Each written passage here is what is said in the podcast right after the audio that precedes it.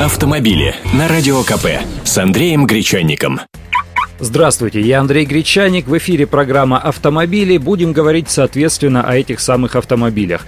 Сейчас уже февраль месяц, весна скоро, и, наверное, захочется скоро людям поменять свою машину, может быть, купить совершенно новую, может быть, чуть-чуть подержанную, что-то сделать со своей, оставить ее в семье, подумать об этом, либо, может быть, э, избавиться от нее или, скрипя сердце, продать. Вот об этом сегодня поговорим с Артемом Голыбиным, руководителем проекта «Автоэкзист.ру». Добрый день. Добрый день, Андрей. Добрый день, радиослушатели. Ну и с самого начала. Куда пойти, куда бежать?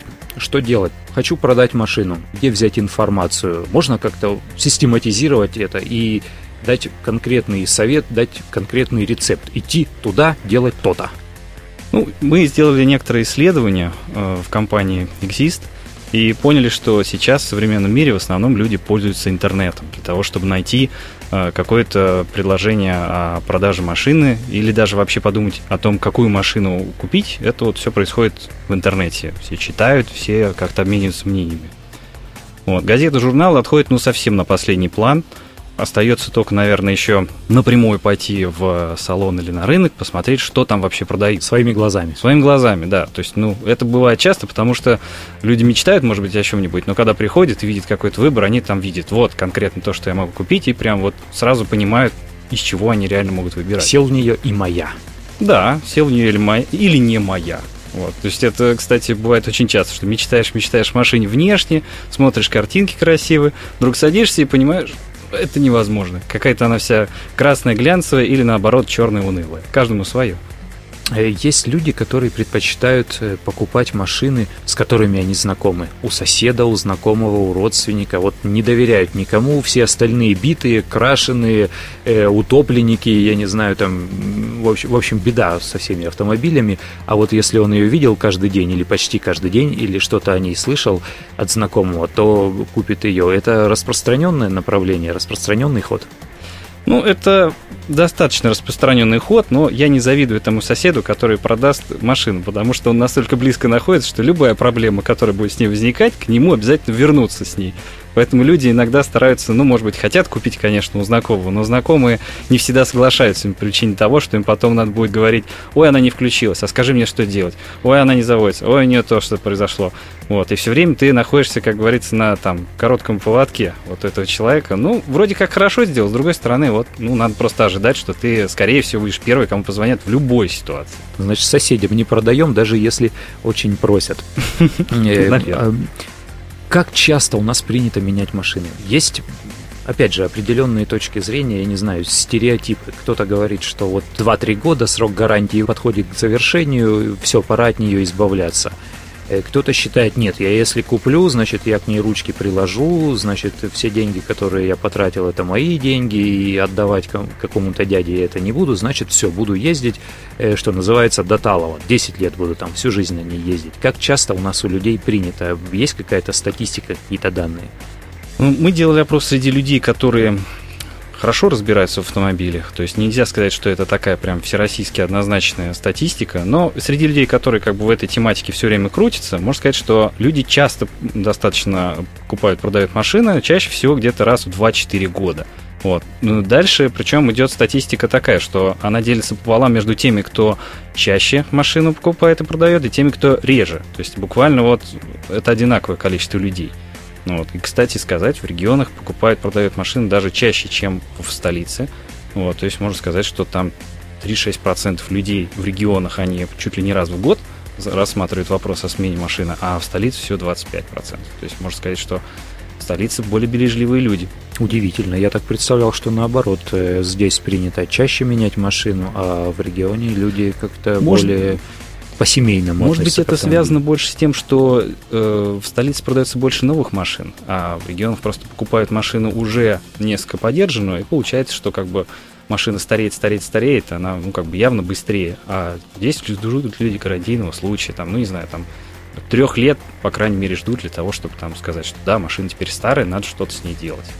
Артем Голыбин, руководитель проекта «Автоэкзист.ру» на радио «Комсомольская правда». Я Андрей Гречаник. Говорим о том, как правильнее продавать автомобиль. Что вот еще является для меня лично вопросом? на пути продажи машины что-то должно быть простым, что-то должно быть сложным.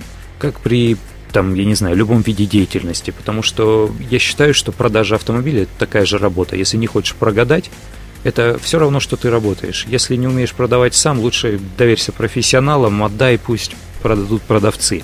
Э, что является самой основной проблемой, если человек собирается продать машину Э, по объявлениям. Я не знаю, ему звонить будут постоянно, или там какая-то сложность с использованием программ, через которые загружается информация об автомобиле. Может быть, сфотографировать ее сложно, может быть, цену придумать э, адекватную, правильную сложно. Вообще, цену нужно какую обозначать? С потолка ее брать, минимальную, максимальную? Как быть? Вот в чем сложности? В общем, все вопросы, которые вы назвали, они важны, конечно, для человека, Попал. который продает машину. Естественно. Он не может обойти ни один из этих вопросов. Они просто более остро или менее остро стоят. Ну, допустим, человек может сфотографировать машину как-то, это достаточно просто. Хотя есть такие люди, которые умудряются зайти в подземный гараж, ну там, в подземный паркинг, и сфотографировать со вспышкой желтую машину, написать, что она желтая, а на кадре будет голубая. Вот, то есть это... А на мониторе у человека она будет, я не знаю, серо-буро-малиновая. Любого невероятного цвета, да. Человек, который на нее посмотрит и потом почитает описание, очень будет удивлен. Вот, поэтому, ну, есть просто ряд простых советов, что фотографировать лучше там при дневном свете, вот когда машина более-менее чистая, вот, чтобы ее сфотографировать не в упор, а чтобы максимальное количество машины разных сторон машины попала в кадр.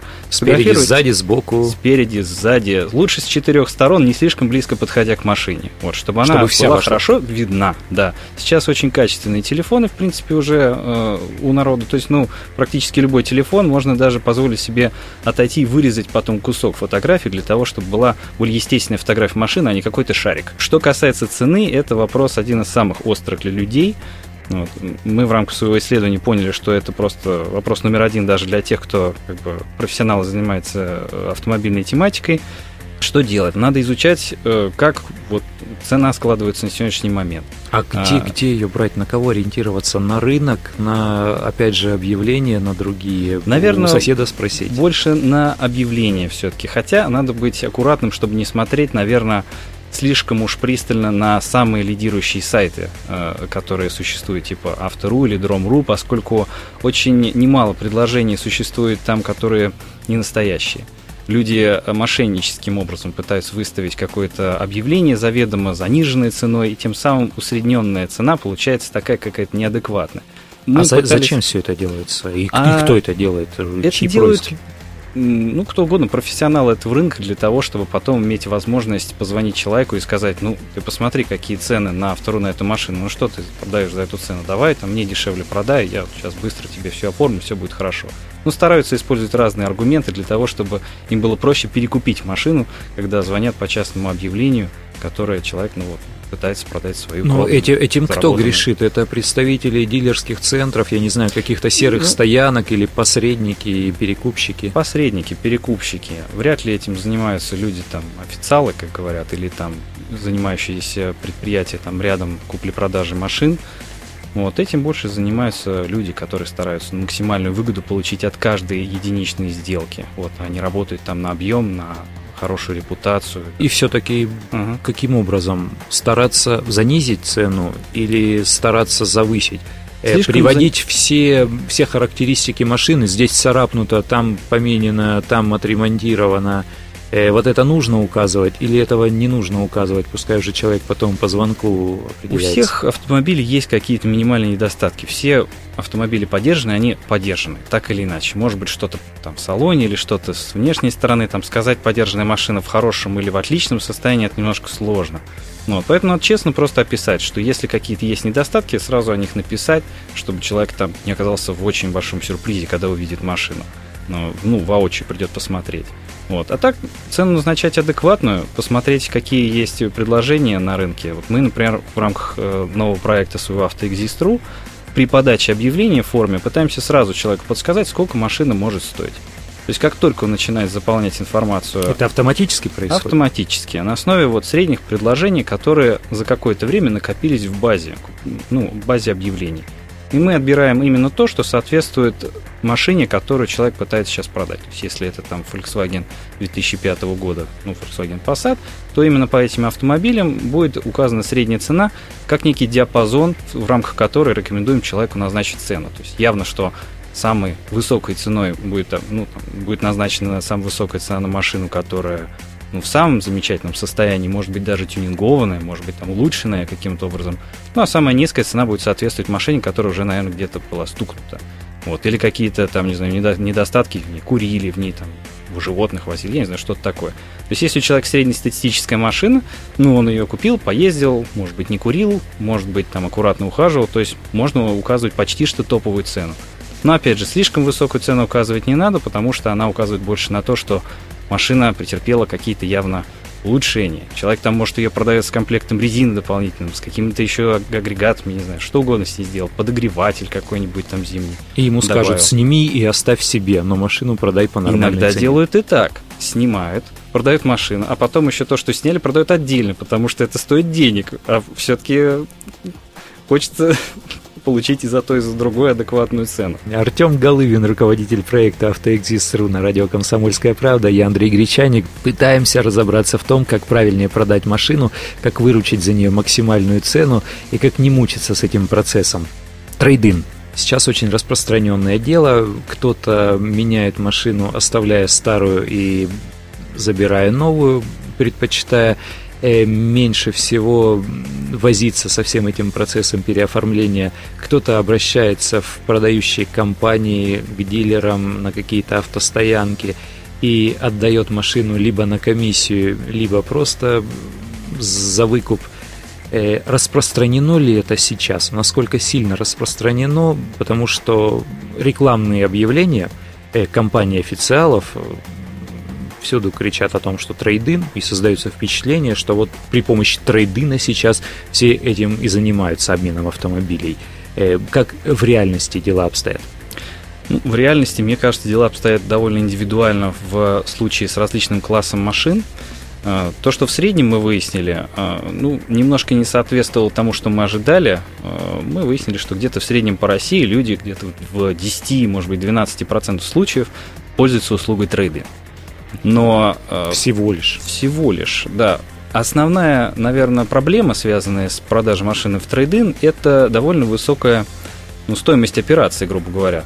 Если человек бы продавал машину сам, он бы получил одну цену. Через трейдин он получает практически на 30% меньшую цену. На 30%? Бывает, что даже так.